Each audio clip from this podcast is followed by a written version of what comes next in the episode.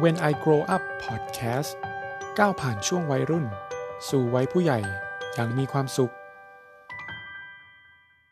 สวัสดีครับ ขอต้อนรับเข้าสู่รายการ When I Grow Up คุณอยู่กับนายแพทย์อธิวิสินอยู่ครับ วันนี้นะครับจะยังคงอยู่กับปัญหาของนิสิตนักศึกษาที่ส่งเข้ามาปรึกษากันนะฮะแต่ละ EP ต่อจากนี้นะครับก็ผมก็จะพยายาม ให้มีประเด็น มีเรื่องราวของ ที่เราจะมาคุยกันนะครับ แตกต่างกันไปในแต่ละ EP นะครับ ซึ่งในวันนี้นะครับเราจะมาพูดกันถึงเกี่ยวกับความสัมพันธ์ของเพื่อน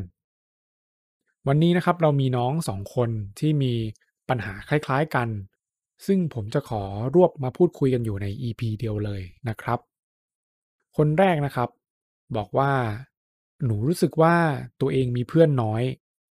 เหมือนคนที่เจอกันทุกวันเนี่ย ก็มีแค่พูดคุยกันบ้าง เพราะว่ามีต้องมาเรียนที่เดียวกัน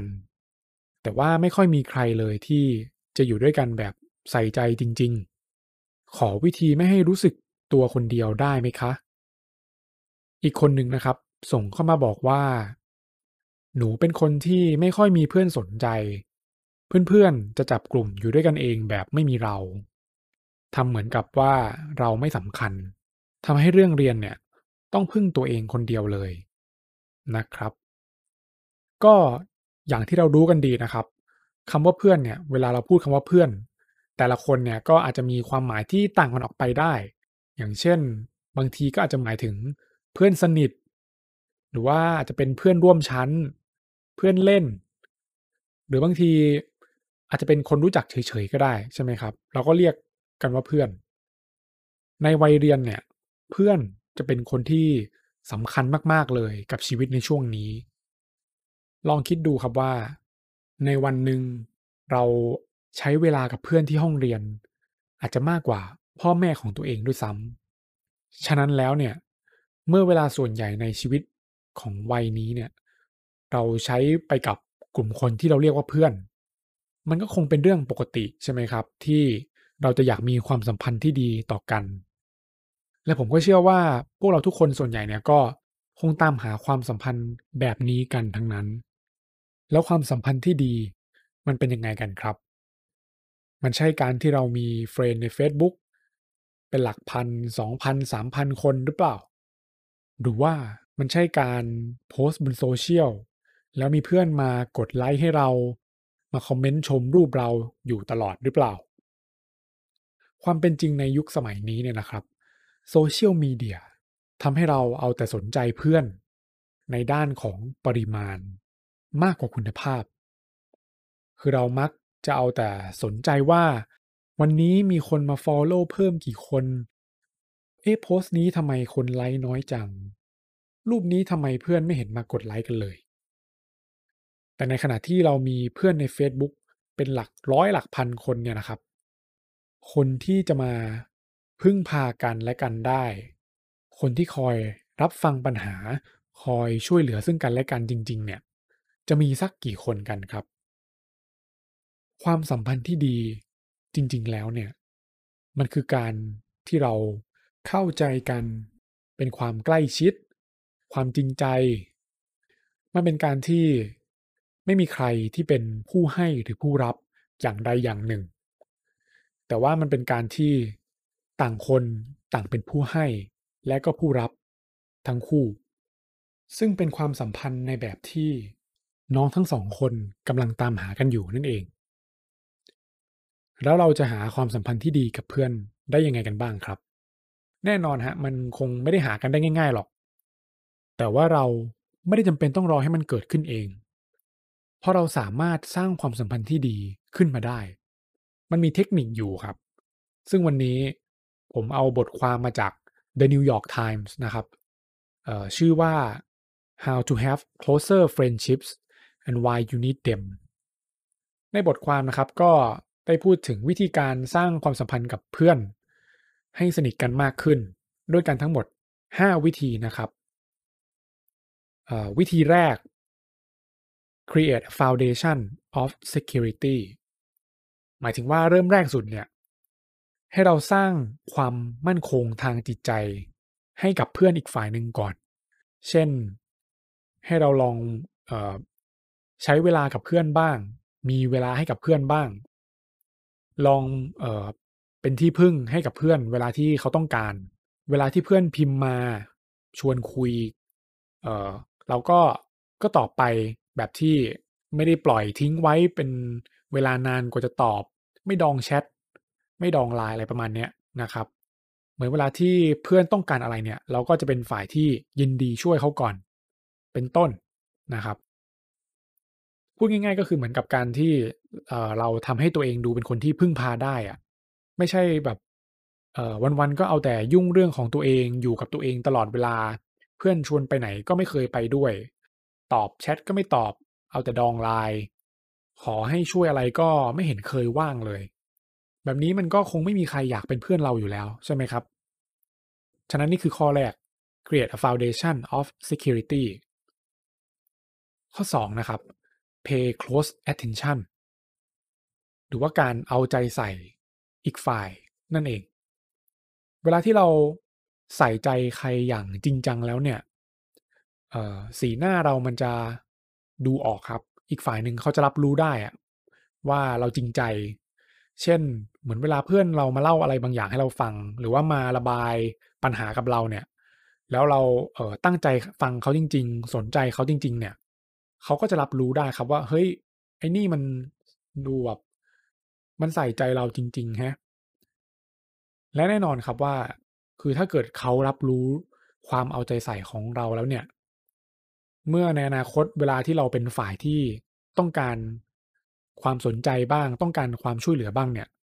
เราก็จะได้สิ่งนั้นกลับคืนมานั่นเอง ข้อ 3 let yourself be known ก็คือการเป็นตัวของตัวเองนะครับ เราไม่จำเป็นต้องแกล้งทำเป็นฉลาดอยู่ทุกเรื่อง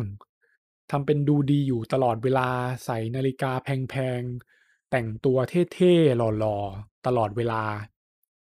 เพราะว่าเพื่อนที่จะอยู่กับเราได้ในระยะยาวเนี่ย มันก็ควรเป็นคนเป็นเพื่อนที่ยอมรับในตัวตนของเราครับ ไม่ว่าเราอาจจะแบบดูโง่ในบางเรื่องหรือว่าไม่ได้เป็นคนที่ดูดีทำเรื่องโง่ๆเด๋อๆเฟ้อฟ้าอะไรหลายๆอย่าง หรือว่าอาจจะอ่อนไหวในบางเรื่องเนี่ย คนที่จะมาเป็นเพื่อนแท้กับเราจริงๆเนี่ยครับ เขาก็ต้องยอมรับกับสิ่งนี้ได้ ไม่งั้นมันเหมือนกับว่าเราต้องมาแกล้งทำเป็นคนแบบที่เราไม่ได้เป็น อยู่ตลอดเป็นระยะเวลานานเนี่ย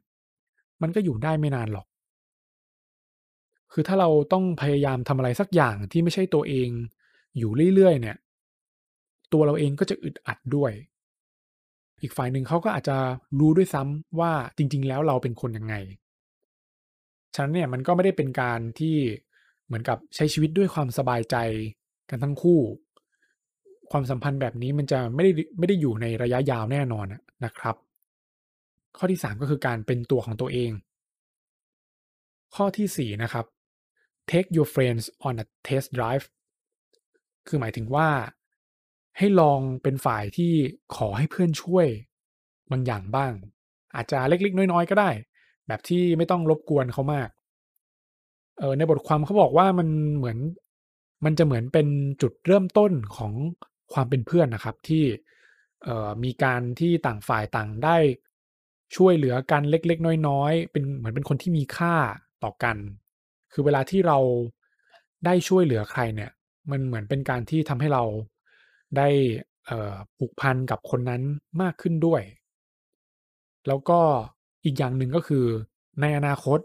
ถ้าเกิดเรามีเรื่องอะไรที่เราต้องการความช่วยเหลือขึ้นมาจริง ๆ เนี่ย เราจะได้ไม่รู้สึก อึดอัดที่จะขอความช่วยเหลือ จะได้รู้สึกสบายใจที่จะพูดขอความช่วยเหลือกันออกไปนะครับ take your friends on a test drive ข้อที่ 5 ข้อสุดท้ายนะครับ accept that closeness isn't one size fits all บางทีเนี่ยครับ เราอาจจะต้องเข้าใจว่าเพื่อนบางคนอาจจะไม่ได้ต้องการมาสนิทกับเราก็ได้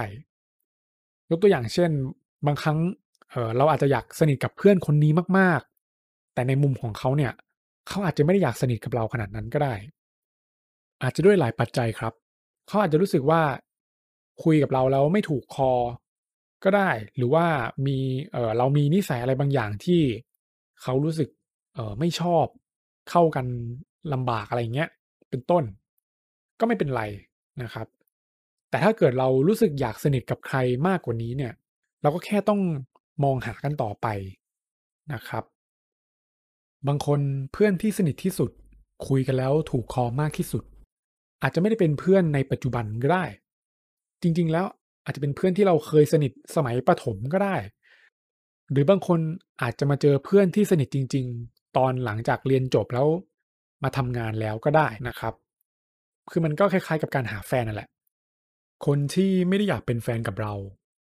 เราพยายามจีบไปแค่ไหน ตามตื้อไปแค่ไหนเนี่ยเขาก็ไม่เอา สุดท้ายเราก็ต้องหาคนอื่นต่อไป เพื่อนก็เหมือนกันนะครับ อันนี้ก็คือ 5 เทคนิคในการสร้างความสัมพันธ์กับเพื่อนให้ดียิ่งขึ้น ทีนี้ถ้าเกิดว่ายังไงเพื่อนที่เรามีอยู่ตอนนี้เนี่ย ก็ไม่มีใครที่สนใจเราจริง ๆ เลย ผมก็อยากจะขอเสริมให้อีกสัก 2 ข้อแล้วกันนะครับ ข้อแรกก็คือ ให้ลองไปทำความรู้จักเพื่อนใหม่ ๆ ดูครับ ลองเอาตัวเองเข้าไปอยู่ในสังคมให้เยอะขึ้น ไปอยู่ในที่ที่เราจะได้มีปฏิสัมพันธ์กับคนอื่นมากขึ้นน่ะ ได้พูดคุย ได้ทำกิจกรรมอะไรบางอย่างด้วยกัน อย่างเช่น ถ้าที่โรงเรียนหรือที่คณะเนี่ยมีจัดกิจกรรมอะไรบางอย่าง หรือว่ามีงานส่วนกลางอะไรที่ต้องการความช่วยเหลือเพิ่มเติม เราก็ลองเข้าไปร่วมดูเข้าไปมีส่วนร่วมเข้าไปช่วยเหลือดู เข้าไปหาอะไรทำร่วมกับคนอื่นดูอะครับ เราอาจจะได้เจอเพื่อนกลุ่มใหม่ ๆ ที่เอ่อได้ทำงานด้วยกัน แล้วกลายเป็นคนที่มีประสบการณ์ชีวิตอะไรใหม่ ๆ ด้วยกัน แล้วอาจจะคุยกันถูกคอมากกว่าเพื่อนที่เราเคยรู้จักมาในอดีตก็ได้ ถ้าเราเอาแต่เรียนอย่างเดียว เรียนเสร็จกลับบ้านอ่านหนังสือ เรียนเสร็จกลับบ้านอ่านหนังสืออยู่คนเดียวเนี่ย เราก็จะไม่ได้มีโอกาสเจอเพื่อนใหม่ ๆ ในแบบที่เราต้องการเลยนะครับ ข้อที่ 2 คือถ้าเพื่อนที่มีอยู่ก็ไม่มีใครจะสนิทด้วย จริง ๆ เนี่ย เพื่อนใหม่ก็รู้สึกว่าหายากเหลือเกิน ให้เราลองย้อนกลับมาดูความต้องการของเราครับว่า สิ่งที่เราต้องการจากเพื่อนจริง ๆ มันคืออะไรกันแน่ แล้วเราสามารถหาสิ่งนั้นได้จากบุคคลอื่น ๆ บ้างหรือเปล่า เช่น ถ้าเราต้องการเพื่อนที่เอาใจใส่เรา คอยรับฟัง คอยปลอบเราเวลาเราท้อ เหมือนอย่างน้องคนแรก ก็ต้องลองคิดดูครับว่า ความเอาใจใส่นี้เนี่ย เราสามารถหาได้จากคนอื่นที่ไม่ได้เป็นเพื่อนได้บ้างหรือเปล่า อย่างเช่นเอ่ออาจจะเป็นพ่อแม่พี่น้องตายาย มีใครที่เอ่อจะเป็นคนที่พอจะเอ่อฟังเราบ่นได้บ้างหรือเปล่า หรืออย่างน้องคนที่2ที่มีปัญหาเรื่องเรียน ลองเข้าไปปรึกษารุ่นพี่ หรือว่าอาจารย์ดูก็ได้นะครับ บางทีแล้วอาจารย์หรือว่ารุ่นพี่เนี่ย ก็อาจจะยินดีเป็นคนรับฟังแล้วก็ช่วยเหลือเราก็ได้ เพียงแค่เรายังไม่เคยไปแสดงตัวให้เขารับรู้ ว่าเรามีปัญหานะหรืออาจจะเป็นเพื่อนเก่าที่เคยสนิทสมัยเด็ก ๆ แต่ปัจจุบันแยกย้ายกันไปเรียนคนละที่คนละคณะแล้ว ก็อาจจะยังเป็นเพื่อนที่เราคอยปรึกษากันไปตลอดก็ได้นะครับ อย่างตัวผมเองเนี่ย ตอนนี้เพื่อนที่สนิทที่สุด ก็แยกย้ายกันไปทำงานคนละที่หมดเลย คนละจังหวัดหมดเลย แต่ว่าก็ยังจะเป็นคนที่เวลามีเรื่องเล่าอะไรเรื่องบ่นอะไรก็จะกลับมาคุยมาเล่าให้เพื่อนกลุ่มนี้ฟังอยู่ตลอดนะครับ นี่ก็คือทั้งหมด ที่ผมพยายามรวบรวมสรุปมาให้สำหรับคนที่มีปัญหาเรื่องเพื่อน แล้วรู้สึกเหงารู้สึกโดดเดี่ยว ลองเอาไปปรับใช้กันดูนะครับ หวังว่าจะมีประโยชน์ไม่มากก็น้อย เป็นกำลังใจให้น้องทั้ง2คนเลยนะครับ แล้วก็ทุกๆคนที่กำลังเจอปัญหาแบบเดียวกันอยู่ ในตอนต่อๆไป ผมก็จะพยายามออออกมาให้เร็วขึ้นนิดนึงนะครับ อันนี้ก็ต้องขอโทษด้วยที่ แต่ละตอนอาจจะใช้เวลานานไปนิดหนึ่งก็เป็นช่วงแรก ๆนะครับ จะพยายามพัฒนาปรับปรุงไปเรื่อยๆ แล้วก็จะหาประเด็นที่จะเป็นประโยชน์สำหรับทุกคน ในวัยรุ่นวัยเรียนกันต่อไปนะครับสำหรับวันนี้ขอบคุณมาก ๆ ที่ติดตาม When I Grow Up นะครับ แล้วพบกันใหม่ สวัสดีครับ